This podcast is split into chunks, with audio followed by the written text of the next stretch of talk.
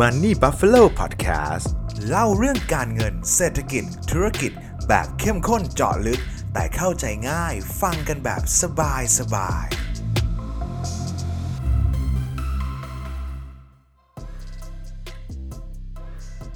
ยินดีต้อนรับทุกท่านนะครับ กลับเข้าสู่รายการ Money Buffalo Podcast นะครับ ก็วันนี้เรียกว่าอ๋อตามคำเรียกร้องแล้วกันนะครับ ว่าแล้วผมอาจจะมาพูดถึงเรื่อง Bitcoin สักเล็กน้อยแล้วกันนะครับ ต่อยอดจากพอดแคสต์ตอนที่แล้วเลยนะครับ เพื่อให้มันแบบเป็นแบบช่วงซีรีส์เดียวกัน เผื่อว่าใครมาฟังย้อนหลังแบบต่อๆกันเนี่ย จะได้ติดตามเรื่องราวถูกแล้วกันนะครับสำหรับพอดแคสต์ตอนที่แล้วนะครับ ถ้าใครเปิดมาตอนนี้แล้วยังไม่ได้ฟังจริงๆ อยากให้ไปฟังก่อนนะครับ อาจจะต้องขออภัยทุกท่านก่อนพอดแคสต์ตอนที่แล้วจริงๆ ผมค่อนข้างค่อนข้างเบลอมากนะอาจจะมีแบบแบบเหมือนกับความคิดมันตกล่องเยอะครับ มันก็เลยคิดนานในบางช่วงนะครับ อาจจะต้องขออภัยทุกท่านด้วย แต่ว่าอยากให้ไปฟังกันว่ามุมมองต่อโลกของตอนนี้ หรือว่าสิ่งที่กำลังจะเกิดขึ้นของโลกเนี่ยกับเงินดอลลาร์มันเป็นแบบไหนนะครับ แต่ว่า เห็นหลาย ๆ ท่านมาคอมเมนต์เลยนะฮะก็ต้องก็ต้องยอมรับครับพอแบบพอเวลาคลิปมันมีคนดูเยอะคนไลค์เยอะคนแชร์เยอะเนี่ยต้องขอบคุณทุกท่านที่ช่วยกันสนับสนุนแล้วกันนะครับแต่ว่าพอมัน feed ออกไปกว้างมาก แล้วเขาอาจจะไม่เคยฟัง Money Buffalo Podcast มาก่อน โหแล้วบางคอมเมนต์นี่ผมว่านี่บางท่านคือ มาแบบไม่ฟังคลิปเลยนะครับ มาถึงก็ซัดเลยด่าเลยพิมพ์ด่าเลยครับผมจริงๆผมแบบผมไม่ค่อยชอบแบบ community หรือว่าการคอมเมนต์ลักษณะนี้เลยนะครับ คือ นอกจากมันไม่ช่วยเปิดมุมมองคนที่เข้ามาฟังอื่น ๆ ด้วยแล้วมันยังแบบอีโก้เยอะความแบบเห็นความเห็นตัวเองเป็นใหญ่นะซึ่งเมื่อก่อนผมเคยเป็นนะครับ แต่ว่าพอเป็นนักลงทุนมาสักระยะหนึ่งสิปี up up เนี่ยมันก็จะเห็นว่าความคิดเรามันไม่ได้ถูกเสมอหรอกครับ มันผมว่าถูกสักเจ็ดสิบแปดสิบเปอร์เซ็นนี่ก็โคตรเก่งเลยนะฮะยิ่งถ้าเกิดแบบช่วงช่วงประมาณ 5 ปีหลังนี่ผมแบบเป็นเทรดเดอร์ด้วยเนี่ย โอ้โห จะรู้เลยครับว่าแบบ วินเลดในการที่เราแบบวางแผนการเทรดการซื้อขายได้อย่างถูกต้องเนี่ย ประมาณสัก 60%นี่ก็ถือว่าค่อนข้างสูงมาก ๆ แล้วนะครับ แต่ก็ไม่เป็นไรครับ ผมเข้าใจได้นะครับว่าบางท่านก็อาจจะไม่ได้อยากจะฟังคลิปแบบโอ้โห24 นาทีเนี่ย บางทีก็อาจจะรู้สึกยาวเกินไป อาจจะไม่ได้ฟังจนครบอะไรอย่างเงี้ยนะครับ แต่ว่าในพอดแคสต์นี้ผมจะมาพูดมุมมองของ Bitcoin เอ่อ disclaimer ตัวโตๆแบบโตเท่าบ้านก่อนเลยนะครับว่าอันนี้เป็นความคิดเห็นของผมนะครับ แล้วก็ ผมไม่ได้เป็นบิตคอยแม็กซี่แบบว่าบิตสินทรัพย์ชนิดอื่นจะไม่ค่อยใส่ใจและจะซัดแต่บิตคอยลงแต่บิตคอยบิตคอยเท่านั้นคือทางออกของโลก ผมบอกก่อนนะครับว่าผมไม่ใช่แบบนั้นนะครับ ไม่ใช่แบบบิตคอยแม็กซี่ตัวยง ข้อมูลที่ได้มาก็มาจากการฟังสื่อทั้งในประเทศต่างประเทศอ่านหนังสือประกอบกันนะครับ จะไม่ได้ลงในเชิงของเทคนิคที่เป็นเชิงเทคมาก ๆ แต่ว่าในเชิงของคอนเซปต์ของ Bitcoin เนี่ยว่าทำไมผมรู้สึกว่าเริ่มสนใจแล้วก็ทยอยเก็บมันเรื่อยมานะครับ ไม้ไม้แพงสุดของผมอยู่ที่ล้านห้านะครับ บอกกับทุกคนได้เลย แต่ว่าทยอยเก็บมาเรื่อยๆ ทุก ๆ เดือนทุก ๆ เดือนนะครับ หรือว่าถ้าเกิดแบบภาษาบ้านๆคือ DCA เรื่อยๆนั่นแหละครับ แล้วเดี๋ยวมันจะไปจบตรงไหนอยู่ยังไง เดี๋ยวว่ากันนะครับ เรามาเริ่มกันเลยนะครับ เรื่องของ Bitcoin ก่อนนะครับ เรื่องของ Bitcoin ที่ผมอยากพูดในวันนี้เนี่ยจริง ๆ ถ้าเกิดจะปูพื้นตั้งแต่ต้นเลยว่าเอ้ยมันเป็น store value ได้ยังไง มันแก้ไขอะไรมันมันโลกเราเกิดอะไรขึ้น มันจะยาวมากนะครับทุกคน ผมขออนุญาตเอา Bitcoin เปรียบเทียบกับทองคำก่อนเลยนะครับ เพราะว่าในแง่มุมหนึ่งปัญหาที่เกิดขึ้นของโลกเราใบนี้ครับ ก็คือเรื่องของความถูกเอารัดเอาเปรียบจาก กลไกของเศรษฐกิจอะไรบางอย่างละกันนะครับ ที่ทำให้เงินเฟอ้อมันสูงขึ้นเรื่อยๆ เงินเฟอ้อมันมีเรื่อย ๆทำให้คนที่ไม่สามารถเขาเรียกว่าเก็บความมั่งคั่งของตัวเองได้ บริหารให้ตัวเองเงินไม่เสื่อมค่าลงไปไม่ถูกเงินเฟอ้อกินได้ถ้าทำไม่เป็นนะครับ เราจะยิ่งจนลงเรื่อยๆ ซึ่งเราเราพิสูจกันมาแล้วนะครับว่าทองคำเนี่ยคือหนึ่งทางออกที่น่าสนใจที่เป็น store of value นะครับ ถ้าเกิดในยุคคุณพ่อคุณแม่ อีกสิ่งหนึ่งที่เป็น store of value ได้ดีมากๆเลยสำหรับผมมันคือที่ดิน นะครับอะไรก็ตามที่จะเป็น store of value ได้ดีมากๆนะครับจะต้องมีคุณสมบัติก็คืออย่างแรกเลยคือเรื่องของ supply ที่ค่อนข้างจำกัดนะครับอย่าอย่าใช้คำว่าค่อนข้างจำกัดเลยครับ เรียกว่าสามารถ predict supply ได้ไม่ได้ออกมาจนเฟ้อล้นโลกเหมือนกับเงินดอลลาร์ที่ถูกพิมพ์ออกมา ดังนั้นที่ดินถูกพิสูจน์ด้วยตัวคอนเซปต์ของมันอยู่แล้วมันมีจำกัด ที่ดินกว่าจะงอกขึ้นมาได้ก็ต้องรอเปลือกโลกขยับ แล้วก็เกิดแผ่นดินขึ้นใหม่ที่ผุดขึ้นมาจากทะเลถูกไหมครับ แต่ว่าในอีกแง่หนึ่งในความเป็นจริงแล้ว มันก็อาจจะมีที่ดินบางแปลงหายด้วยนั้นการขยับของเปลือกโลกมันมาเพราะกับการสูญเสียนะครับดังนั้นการเพิ่มของที่ดินอาจจะไม่ใช่สิ่งที่ดีเท่าไหร่นะครับ แล้วเรื่องของอสังหาริมทรัพย์ละกันนะครับ มาที่สินทรัพย์ตัวนี้ก่อน อสังหาริมทรัพย์เนี่ยผมมองว่ามันใช้เงินเยอะสภาพคล่องห่วยแตกมากนะครับ แล้วอันนี้เชิงคอนเซปต์หน่อยๆ ระยะยาวหน่อยๆนะครับ ผมแอบคิดว่าอสังหาริมทรัพย์อาจจะไม่มี bull run ใหญ่ ๆ อีกต่อไปแล้วนะครับ โดยโดยเฉลี่ยในภาพรวม อาจจะไม่มี bull run แต่ว่าจะเติบโตตามเงินเฟ้อไปเรื่อยๆ ตาม เพราะว่าปกติแล้วเวลาโลกเราเวลาเราซื้ออสังหาริมทรัพย์เนี่ยส่วนใหญ่คนซื้อก็ใช้สินเชื่อธนาคารถูกไหมครับ พอใช้สินเชื่อธนาคารเนี่ยแน่นอนมันมีต้นทุนทางการเงินสมมติกลมๆคือ5%สมมติว่าผมซื้อที่มาล้านหนึ่งนะครับ แล้วผม ซื้อด้วยเงินกู้อาซื้อบ้านด้วยล้านหนึ่งด้วยเงินกู้แล้วห้าเปอร์เซ็นต์นั่นหมายความว่าทุกๆปีเนี่ยผมจะมีดอกเบี้ยโดยเฉลี่ยห้าหมื่นไปเรื่อยๆ ถูกไหมครับ ดังนั้นเวลาที่ผมจะขายบ้านหลังนี้ทิ้งเนี่ยอย่างน้อยๆ เนี่ยส่วนใหญ่แล้วการขายขาดทุนนี่มันมักจะเป็นอะไรที่รับไม่ได้สำหรับคนโดยทั่วไป นักลงทุนเองก็ไม่ชอบการขายขาดทุนเหมือนกัน ดังนั้นเวลาสมมติว่าถ้าเราซื้อมาหนึ่งล้านนะครับ เราก็มักจะบวกต้นทุนเรื่องของดอกเบี้ยไปด้วย สมมุติว่า 5 ปีผ่านไป ผมก็อยากจะขายที่ประมาณล้านสองห้าหมื่นเป็นอย่างน้อย เพราะว่าอันนั้นคือต้นทุนที่ผมแบกรับอยู่เพื่ออย่างน้อยให้ไม่ขาดทุนถูกไหมครับดังนั้นต้นเหตุที่ทำให้ราคาอสังหาริมทรัพย์มันขึ้นเรื่อยๆแบบนี้ผมส่วนตัวเองผมเชื่อว่ามันเป็นเพราะดอกเบี้ยเนี่ยแหละครับที่คนในระบบส่วนใหญ่ซื้อด้วยเงินกู้พอซื้อด้วยเงินกู้มันก็มีต้นทุนเรื่องของดอกเบี้ยถูกไหมครับ มันใช้เงินเยอะสภาพคล่องไม่ดี แล้วก็อาจจะไม่ได้มีบูรันแล้วเรื่องของประชากรที่ต้องการที่ดินต่างๆ เรื่องของที่อยู่อาศัยเนี่ยก็จะลดลง เพราะว่าแนวโน้มประชากรลดลงเมื่อก่อน เทรนด์ megatrend ของโลกมันคือจำนวนประชากรที่เพิ่มขึ้นถูกไหมครับ แต่ปัจจุบันตอนนี้เนี่ยเอ่อมันมันเริ่ม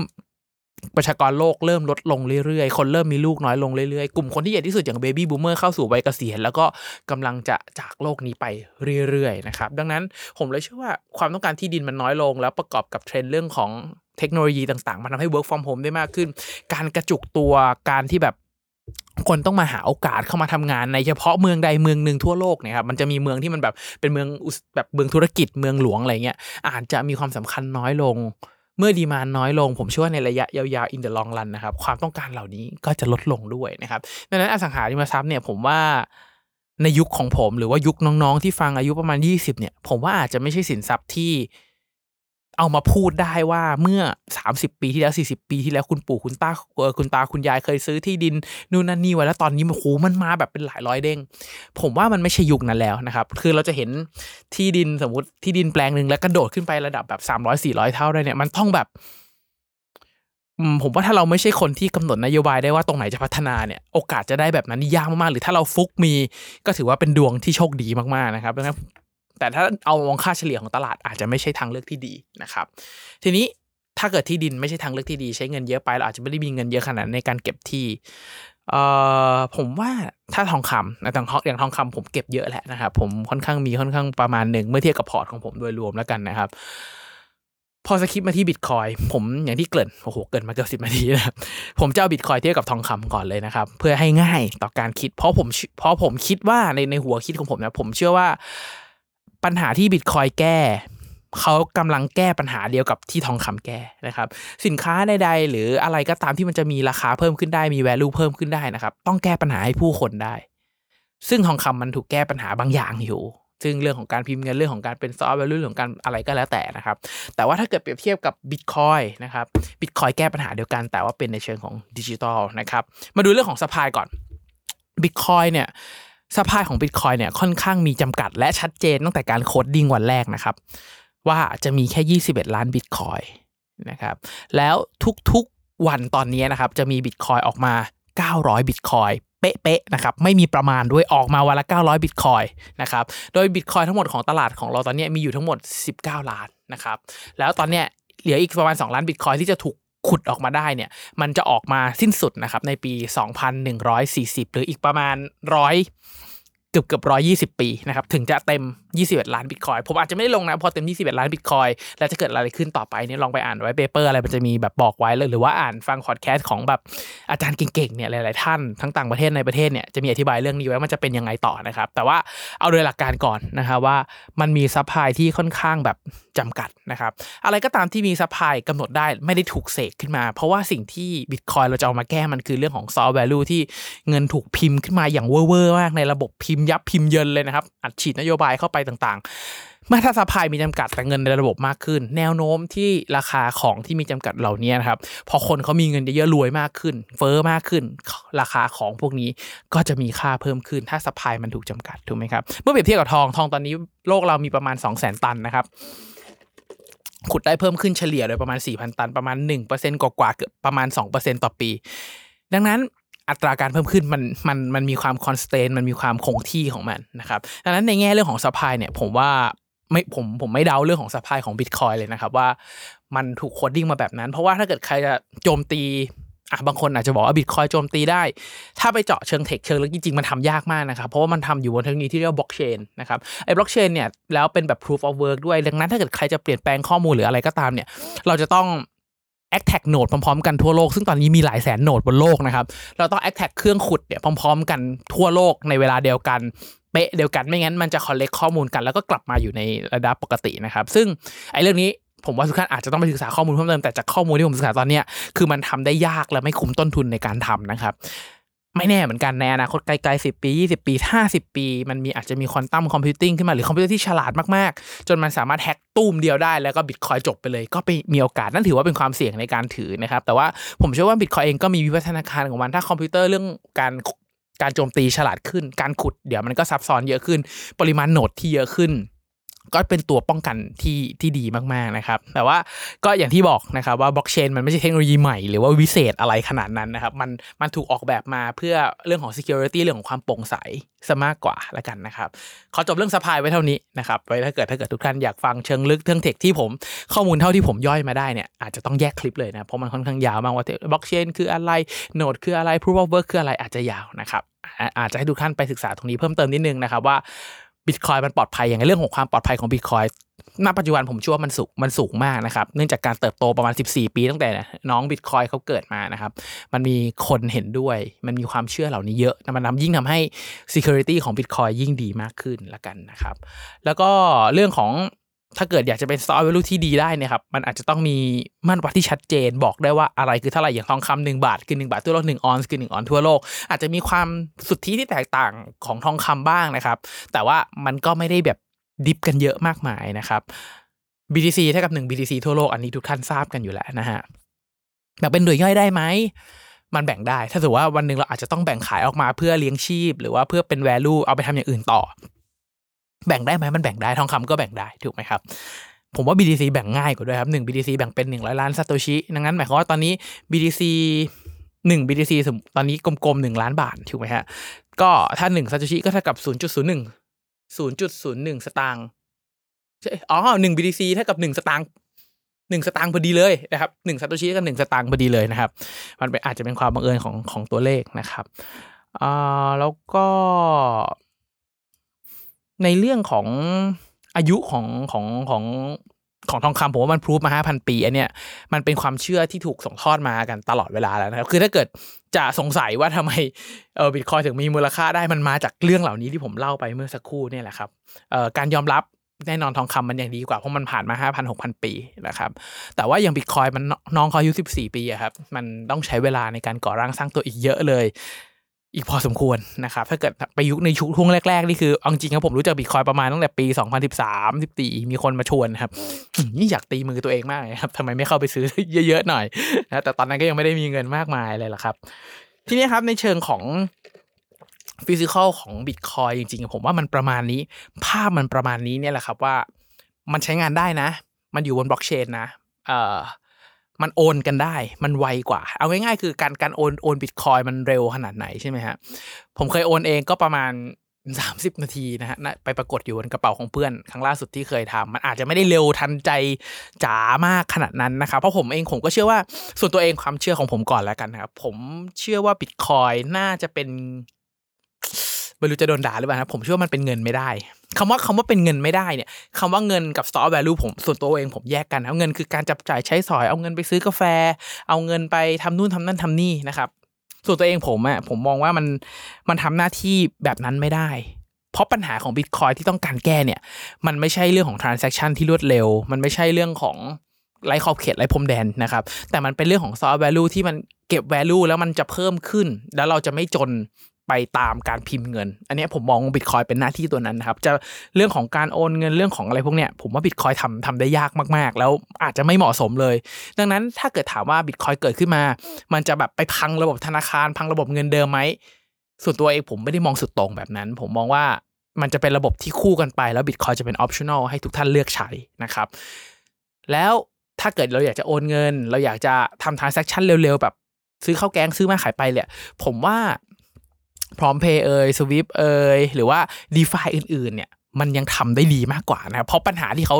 ตั้งแต่จุดเริ่มต้นของของการเกิดของเหรียญอื่นๆคริปโตเคอเรนซีอื่นที่ไม่ใช่บิตคอยก่อนแล้วกันนะครับ มันถูกสร้างออกมาแก้ไขปัญหาคนละแบบ เขาไม่ได้เขาไม่ได้ตั้งใจสร้างขึ้นมาเพื่อเป็น store of value เหมือนบิตคอยบางท่านถ้าเกิดใครเพิ่งฟังคลิปนี้เป็นครั้งแรก ไม่รู้จักคริปโตเคอเรนซีเลยอะครับจริงๆ แต่ละเหรียญแก้ปัญหาไม่เหมือนกันนะครับ บางบางเหรียญเป็นแบบ ต้องการเป็นแบบ backbone of blockchain backbone of DeFi ก็คือ Ethereum อะไรเงี้ยบางบางอันออกมาแก้ไขปัญหาเรื่องของการโอนเงินเร็วช้า มันก็จะมีเชนบางอันที่แบบโหความเร็วจัดเลยครับ ถูกค่าธรรมเนียมถูกแต่เร็วมาก แต่มันก็จะมีความเป็นเซ็นทรัลไลซ์หน่อยๆมันไม่ได้มีความกระจายศูนย์มากนะเอออีกเรื่องหนึ่งที่ผมลืมบอกไปบิตคอยมีความกระจายศูนย์นะครับณปัจจุบันตอนนี้มัน ต้องบอกว่าไม่ได้มีใครเป็นเจ้าของของบิตคอยหรือว่าแบบมีโลโก้ อย่างเช่นอะอีเทเรียมไวทลิกถูกไหมฮะ หรือถ้าเกิดแบบอย่างเงินดอลลาร์ก็อเมริกา แต่อย่างบิตคอยเนี่ยมันไม่ได้มีโลโก้แบบนั้น ทุกคนเป็นเจ้าของร่วม ใครก็ตามที่เปิด node มีโอกาสเป็นเจ้าของของบิตคอยและมีส่วนร่วมในการพัฒนา community นะอันนี้อันนี้เป็นปัจจัยหนึ่งที่สำคัญที่ผมอาจจะลืมไปนะครับ เรื่องของ decentralize พอมัน decentralize แบบนี้เนี่ยแหละครับมันทำให้เกิดการแทรกแซงได้ยากนะครับในปัจจุบันเดี๋ยวค้างตรงนี้ไว้ก่อนนะครับเดี๋ยวเดี๋ยวเดี๋ยวไม่จบนะครับ ทีเนี้ยครับ เอ่อสิ่งหนึ่งที่ที่น่ากังวลสำหรับบิตคอยแล้วกันนะคือผมไม่ได้มองบิตคอยเป็นแบบทุ่งลาเวนเดอร์นะครับ คือผมว่าบิตคอยเองยังต้องเป็นพูฟตัวเองมาประมาณหนึ่งแหละ แต่ว่ามันอาจจะต้องใช้เวลาในการพิสูจน์ตัวเองในอีกหลาย ๆ เรื่องนะครับ เพราะว่าเอ่อการที่ปลดล็อกเรื่องของการเงินเรื่องของเสรีภาพอะไรต่างๆเนี่ยยิ่งยิ่งบิตคอยตัวโตมากเท่าไหร่นะครับ มันจะยิ่งเป็นเป้าหมายของเหล่าผู้มีอำนาจต่าง มากขึ้นนะครับ เพราะว่าถ้าเกิดดูมูลค่าตลาดตอนนี้บิตคอยมันประมาณ 20 ล้านล้านบาทนะครับเอ่อทองคำอยู่ที่ประมาณ 480 ล้านล้านนะครับ ก็ถ้าเกิดเปรียบเทียบก็ใหญ่กว่าประมาณสัก 45 เท่าตัวตอนนี้ครับมันมันเริ่มใหญ่มากขึ้นเรื่อยๆพอ อะไรที่มันใหญ่มากขึ้นแล้วเริ่มมีผลมากขึ้นนะครับ ผมว่ามันจะดึงดูดคนให้เข้ามา แล้วก็พอดึงดูดคนให้เข้ามาปุ๊บเนี่ยมันอาจจะเกิดการแทรกแซงหรือใดๆก็ได้นะเพราะอย่าลืมนะบิตคอยมันมี 19 ล้าน มันมีมันมีสิบเก้าล้านเหรียญกว่าแล้วนะครับตอนนี้ ถ้าถูกเม็ดเงินเทเข้าไปเนี่ย ผมว่ามันก็มี majority ของเหรียญได้เหมือนกัน มันก็ถูกแทรกแซงได้เหมือนกันนะครับ แต่ว่าตลาดมันยังไม่ได้ใหญ่ยังไม่ได้เซ็กซี่มากเมื่อเปรียบเทียบกับตลาดอื่น ๆ ที่ที่มีอยู่บนโลกนะเวลาตอนนี้แล้วกันนะครับ แล้วก็อืมผมก็ยังมองว่าบิตคอยน์เป็นสินทรัพย์ตัวหนึ่งที่มีความเสี่ยงสูงนะครับ สูงค่อนข้าง ถ้าเกิดเปรียบเทียบมันอาจจะไม่ถึงระดับแบบพวกตราสารอนุพันธ์พวกแบบ future อะไรพวกนั้นแต่ถ้าเกิดใครเล่นคริปโตเล่น future อีกนี่เสี่ยงแบบสูงสูงสูงสูงขึ้นไปเลยนะครับ เพราะว่าเราอย่างที่เราเห็นว่ามันสามารถติดลบเจ็ดสิบแปดสิบเปอร์เซ็นได้ ซึ่งไอ้การติดลบเจ็ดสิบเปอร์เซ็นต์เจ็ดสิบแปดสิบเปอร์เซ็นต์เนี่ยมันไม่ใช่ครั้งแรกที่เคยเกิดขึ้นกับบิตคอยน์นะครับมันเคยเกิดขึ้นมาแล้วในอดีตหลาย ๆ ครั้งแต่ว่าถ้าถามว่า history ของบิตคอยน์มันยาวถึงขนาดเราเอามา backtest แล้วเห็นภาพชัดว่าจะเกิดอะไรขึ้นไม่เกิดอะไรขึ้นไหมเนี่ย ผมว่าภาพมันอาจจะยังไม่ได้ชัดมากเพราะว่าข้อมูลมันค่อนข้างน้อยนะครับ แต่ว่าผมเองก็เชื่อว่า เออเดี๋ยวนะครับ มันมันมีความผันผวนที่สูงนะครับ ดังนั้นส่วนตัวผมเวลาผมซื้อบิตคอยเนี่ย ผมมักจะเอาผลตอบแทนจากการลงทุนในสินทรัพย์ประเภทอื่นมาลงทุนอย่างเช่นปันผลจากค่าเช่า อย่างเช่น ดอกเบี้ยที่ได้รับ เงินปันผลจากหุ้น หรือว่าเทรดแล้วได้เงินก็จะมาเก็บเป็นรูปของบิตคอยมากขึ้นนะครับ ส่วนตัวเองผมจะไม่ได้ใช้เงินต้นแบบ เงินจากการทำงาน ใช้คำว่าจากการทำงาน active income ออกไปเป็นวิทยากร ออกไปทำคอนเทนต์โฆษณาต่างๆ และเอามาซื้อบิตคอยเลยนะครับ ผมจะมีกฎของผมคือถ้าเกิดเอาเงินเงินที่เข้าคริปโต จะเป็นเงินจากเงินปันผล เงินจากดอกเบี้ยของดอกเบี้ย เงินของดอกเบี้ย ที่เป็น passive income เท่านั้นนะครับ ที่จะมาต่อยอด ทีนี้ครับบิตคอยเนี่ยนอกจากความน่ากังวลเรื่องของความเสี่ยงสูงแล้วเนี่ย ผมว่ามันก็มีอีกหลาย ๆ เรื่องที่มันที่มันแก้ได้นะครับ อย่างเช่น เรื่องของ อ่าอย่างของอาจารย์ตัมพิยาชอบชอบพูดเรื่องหนึ่งมากคือเรื่องของ counterparty risk นะครับซึ่งผมเห็นด้วยแบบล้านเปอร์เซ็นต์เลยเรื่องนี้คือ ทุกๆวิกฤตที่เกิดขึ้นในระบบเศรษฐกิจของเรานะครับมันมักจุดเริ่มต้นเนี่ยมันมักจะมาจากไอ้ counterparty risk เนี่ยครับคือรัฐบาล สถาบันการเงินขนาดใหญ่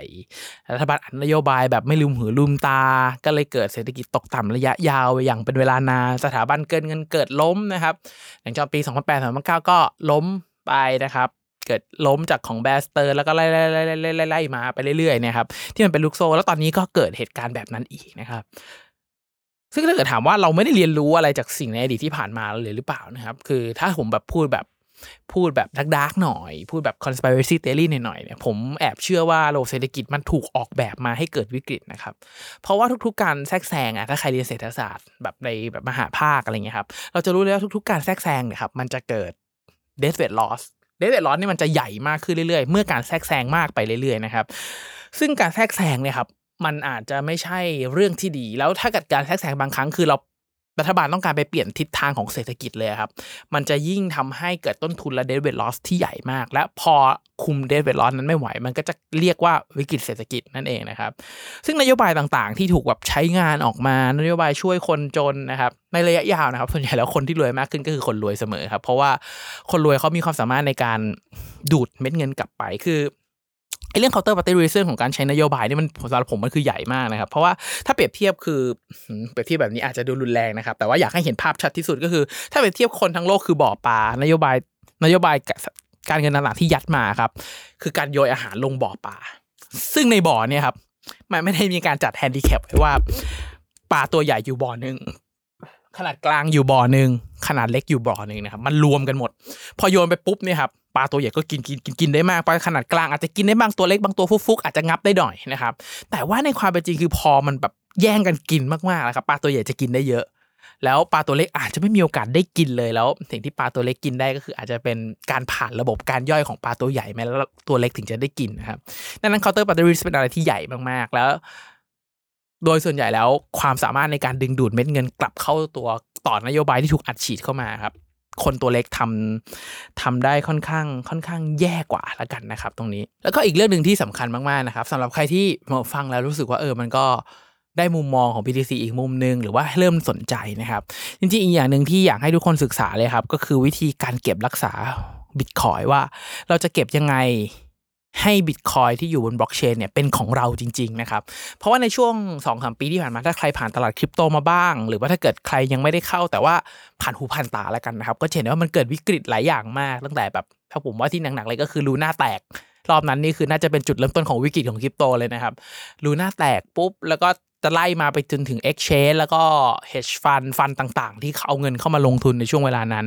แล้วก็เจ๊งกันไปคนที่ฝาก Bitcoin ไว้ใน Exchange นะครับ ก็ไม่ได้คืนอย่าง FTX เอออย่างไม่อยากจะพูดชื่ออย่าง Exchange ของไทยอย่าง Zipmex นี่ก็ยังจบลงไม่สวยนะครับ ยังยังยังจบไม่ได้ละกันนะครับ เวลาที่เก็บเหรียญไว้ใน Exchange นะครับสินทรัพย์เป็นของ Exchange นะครับแต่แค่เรามีสิทธิ์มี authorize ในการเข้าถึงในการโยกย้าย ณวันที่มัน operation อยู่ แต่ว่าณวันที่เกิดปัญหาต้องปิด operation แล้วเราเข้าถึงแล้วเขาตัด authorize ของเราแล้วกันนะครับเหรียญนั้นเป็นของ exchange นะครับทุกคน ดังนั้นสิ่งหนึ่งที่อยากจะให้ทุกท่าน ทุกคนเพื่อนๆทุกคนที่อยากเข้าใจเรื่องของคริปโตเคอเรนซีนะครับอยากจะให้ใช้พวก crypto exchange เนี่ยเป็นเครื่องมืออำนวยความสะดวกในการเข้าถึง บิตคอยน์เข้าถึงเหรียญต่างๆ ที่ทุกท่านต้องการ แต่ว่าถ้าใครอยากถือลงทุนระยะยาว ผมว่าต้องรู้จักอย่างน้อยๆนะครับ รู้จักการใช้ hardware wallet อย่างปลอดภัย hardware wallet คืออะไรจะเชื่อมต่อยังไง เก็บ seed phrase ยังไงให้ปลอดภัย สลักลงแผ่นเหล็กแบบไหนอะอย่างเงี้ยครับเรื่องพวกเนี้ยผมว่าต้องต้องศึกษาเพิ่มเติม ถ้าใครอยากศึกษาเรื่องของ hardware wallet ผมว่ายูทูบเบอร์ท่านหนึ่งที่สอนได้ดีคือพี่บิท Bitcast นะครับผมว่าเขาสอนได้ละเอียด ขั้นตอน by ขั้นตอนกดพาเรากดเลย เพราะว่าตอนนี้เรื่องของคริปโตเองเรื่องของการ store พวก storage พวกเนี้ยครับ เออมันยังเป็นสิ่งที่ไม่ user friendly เลยนะครับสำหรับผมเนี่ยมันมี barrier ที่สูงมาก ลองคิดถึงตอนที่ผมแบบนั่งศึกษาแล้วอยากใช้จริงๆโอ้โหผมถามผมรบกวนพี่ๆในวงการหลายท่านมากนะครับกว่าผมจะทำเป็นเองเป็นเนี่ยทั้งดูคลิปทั้งขอเจอส่วนตัวทั้งขอแนวคิด ทั้งวิธีการทำโอนเงินผิดแบบอเมาส์ใหญ่ๆเรียนนำตรงยังไม่เคยนะครับอาจจะมีพลาดอเมาส์เล็ก ๆ ใส่ key ผิดโดนนั่นนี่ใส่ chain ผิด เป็นเรื่องที่ยากยังไม่ยังไม่ friendly นะครับ แต่ว่าถ้าณวันหนึ่งผมพูดไปก่อนว่า ถ้าเกิดณวันหนึ่งแล้วคริปโตเคอเรนซีมันเกิดเป็นอีกหนึ่งทางเลือกเป็นอีกหนึ่งกระแสที่คู่กับ mainstream เป็น optional ที่มันชัดมากกว่านี้นะครับ ผมว่าเดี๋ยวมันจะมีคล้ายๆแบบ internet banking ออกมาสักอันหนึ่งแล้วมั้งครับ แล้วเรากดโอนเงินโดยไม่รู้ด้วยซ้ำว่าข้างหลังเนี่ยอาจจะเป็นบล็อกเชนที่เราใช้อยู่ มันอาจจะ user friendly ได้ในระดับนั้นนะครับ แต่ตอนนี้มันยังไม่ใช่นะครับแต่ว่าก็อยากจะให้ศึกษาแล้ววิธีการเก็บนะครับ เพราะว่าถ้าเกิดใครเก็บตอนนี้ อันนี้อันนี้กาวกระป๋องโตๆหน่อยนะครับ ถ้าใครเก็บตอนนี้แล้วถ้ามันเติบโตไปจนถึง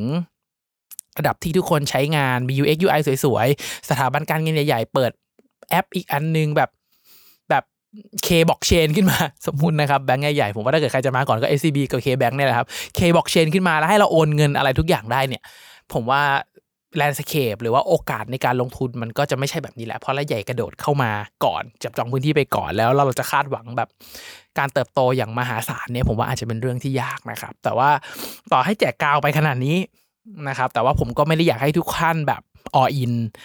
ทุกสินทรัพย์มีความเสี่ยง เฉพาะตัวของมันเสมอนะครับ ตลาดหุ้นเองก็มีตลาดตราสารหนี้ก็มีเงินฝากเองก็มีนะครับ ตลาดเงินเองก็มีเช่นกันคริปโตเคอเรนซีอันนี้ obviously ชัดเจนมาก ๆ ว่ามันมีความเสี่ยงที่ค่อนข้างสูงนะครับ ยังไงก็อย่าลืมบริหารความเสี่ยงกันด้วย ถ้าสำหรับคริปโตสำหรับบิตคอยน์เนี่ยผมอยากจะแนะนำว่าให้ลงทุนในจำนวนเงินที่เรารู้สึกว่าเสียได้ทั้งหมดนะครับไอ้คำว่าเสียได้ทั้งหมดเนี่ยไม่ได้หมายความว่าบิตคอยจะเหลือศูนย์นะครับไม่ใช่แบบนั้นแต่บางทีเราทำหาย อันนี้ไม่ใช่เรื่องตลกนะครับขนาดทองคำเองครอบครัวครอบครัวผมเองก็ยังเคยทำหายนะครับห้าบาทเนี่ยไม่ไม่ใช่เงินที่น้อยหายไปก้อนหนึ่งนะครับไม่รู้ว่าแบบเขาผิดนับผิดอินเวนทอรี่ผิดยังไงไม่รู้แต่หายไปก้อนหนึ่งนะครับเพราะมันมีหลายก้อนมาก ก็หายได้ และบิตคอยนี่คืออย่างที่เรารู้มันเป็นแบบโห สุดยอดแห่ง intangible asset นะครับ มันจับต้องไม่ได้เลย มันอยู่บนอากาศที่เรามองไม่เห็น มันเป็นข้อมูลอินเทอร์เน็ต มันเป็น digital asset ที่ใส่เซฟไม่ได้ ใส่เซฟได้แต่ต้องผ่าน hardware wallet เก็บ seed ดีๆ อะไรอย่างเงี้ยครับ ก็ต้องเผื่อเผื่อใจเผื่อระวังไว้ด้วย แต่ถ้าใครมองว่าการลงทุนเป็นเรื่องของระยะยาวๆ ซึ่งผมมองว่าบิตคอยน์เป็นระยะยาวนะครับ อาจจะเป็นเรื่องของรุ่นลูกรุ่นหลานของผมเลยละมั้งครับ กว่ามันจะโตไปได้แบบ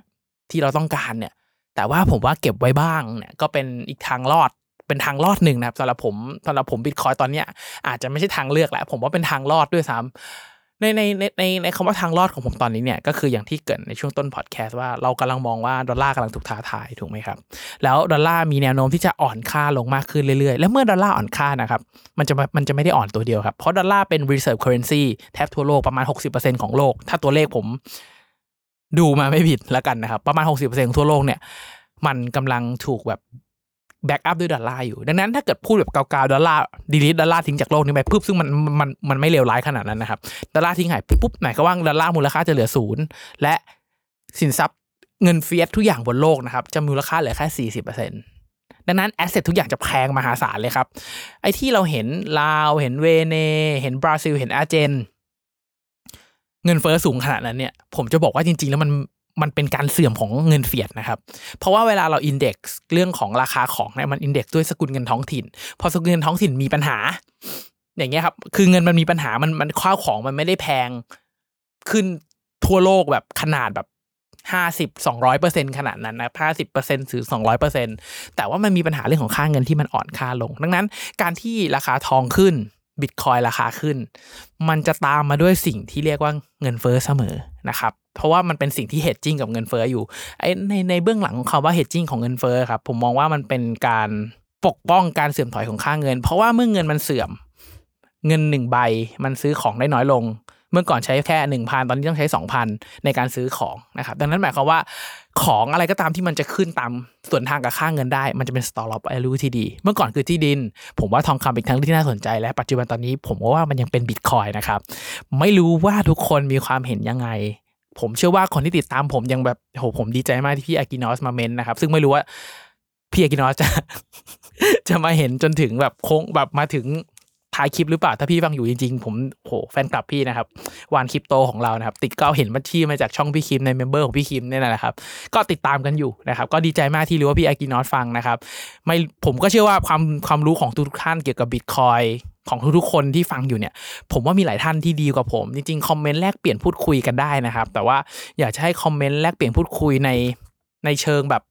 แลกเปลี่ยนข้อมูล ไม่ไปฟันธงว่าข้อมูลใครถูก ไม่ได้ไม่ได้ฟันธงว่าข้อมูลใครผิด ไม่มีใครฉลาดกว่าใคร ไม่มีใครโง่กว่าใครนะครับเรื่องของการลงทุนผมบอกได้เลยว่าณวันหนึ่งที่เราถูกมากมันจะผิดอย่างรุนแรงเสมอเลยนะครับ ดังนั้น อยากให้คอมเมนต์แบบสร้างสรรค์ละกันนะผมรู้ว่าคอมเมนต์ใน YouTube เนี่ยมันอาจจะเป็น community ที่ที่ดีได้ยากล้วกันนะครับ มันก็มีขาจรค่อนข้างเยอะ แต่ว่า สำหรับใครที่เข้าเข้ามาก่อนผมเชื่อว่าประมาณแบบหมื่นท่านแรกที่เข้ามาดูเนี่ยน่าจะเป็นคนที่ติดตาม Money Buffalo Podcast อยู่แล้ว หลังจากนั้นน่าจะเป็นเรื่องของอัลกอริทึมของ Facebook ที่ไปโชว์ให้กับคนบางคน หรือว่ากลุ่มบางกลุ่มที่ไม่น่ารักละกันนะครับแต่ก็ผมก็อยากคลิปกลุ่มคนที่น่ารักน่ารักแล้วก็ติดตามผมตลอด แต่หรือว่าผมเข้าใจอะไรผิด จริงๆ ผมผิดได้นะครับ ทุกคน ถ้าเข้าใจอะไรผิดเข้าใจอะไรไม่ถูกคอมเมนต์บอกกันได้นะ ผมจะได้ collect ข้อมูล แล้วในอนาคตถ้ามีโอกาสได้พูดถึงเรื่องใดเรื่องหนึ่งอีก ก็จะได้ collect ข้อมูลแล้วก็ส่งต่อข้อมูลที่มันถูกต้องให้กับนักลงทุนท่านอื่นๆ เพื่อนๆคนอื่นที่ฟังอยู่นะครับ เพราะว่าผมโดยผมก็เชื่อว่าผมก็อาจจะเป็นกระบอกเสียงเล็ก ๆ อันหนึ่ง เรื่องของการลงทุนได้บ้างนะครับ อาจจะไม่ใช่ influ เจ้าใหญ่ที่แบบทุกคนต้องมาติดตามพูดอะไรแล้วตลาดสะเทือนนะฮะ ไม่ขนาดนั้น แต่ว่าผมเชื่อว่ามันจะเป็น asset มันจะเป็นสิ่งที่คนรุ่นหลังกลับมาเปิด แล้วมันอาจจะมีประโยชน์กับเขาไม่มากก็น้อยนะครับผมคงคาดหวังว่าอยากให้มันมีประโยชน์ไม่มากก็น้อยนะครับ แล้วก็สุดท้ายนะครับ อยากจะฝากจริงครับ content creator แบบผมไม่ได้คาดหวังอะไรครับ อยากได้คนไลค์คอมเมนต์แล้วก็แสดงความคิดเห็นว่าสิ่งที่ผมทำอยู่มันมีประโยชน์ แค่นี้แบบ content creator แบบทุกๆ คนแหละครับ ผมว่าก็ใจฟูกันมากๆแหละครับว่าแบบทำแล้วมีคนดูแล้วกันนะครับ สุดท้ายก็ฝากกดไลค์กดแชร์กดกดกระดิ่งไว้ด้วยนะครับ ใน YouTube เพราะว่าตอนนี้อัลกอริทึมค่อนข้างโหดพอสมควรถ้ายอดไลค์เยอะยอดแชร์เยอะมันจะยิ่งนำส่งให้กับทุกๆท่านได้เห็นแล้วกันนะครับ ก็ ทั้งหมดไม่ใช่อะไรครับเพราะว่าเป็นกำลังใจให้กับตัวผม เป็นกำลังใจให้กับ Money Buffalo ทีมงานทุกๆท่านที่อยู่หลังจอที่อาจทุกท่านอาจจะไม่เคยได้ยินเสียงพวกเขาเลยนะครับ ก็เป็นกำลังใจให้กับพวกเขาด้วยนะเพื่อจะได้ตั้งใจและสร้างสรรค์ผลงานดีๆ ต่อไปนะครับ ยังไงขอให้ทุกท่านโชคดีกับการลงทุนนะครับ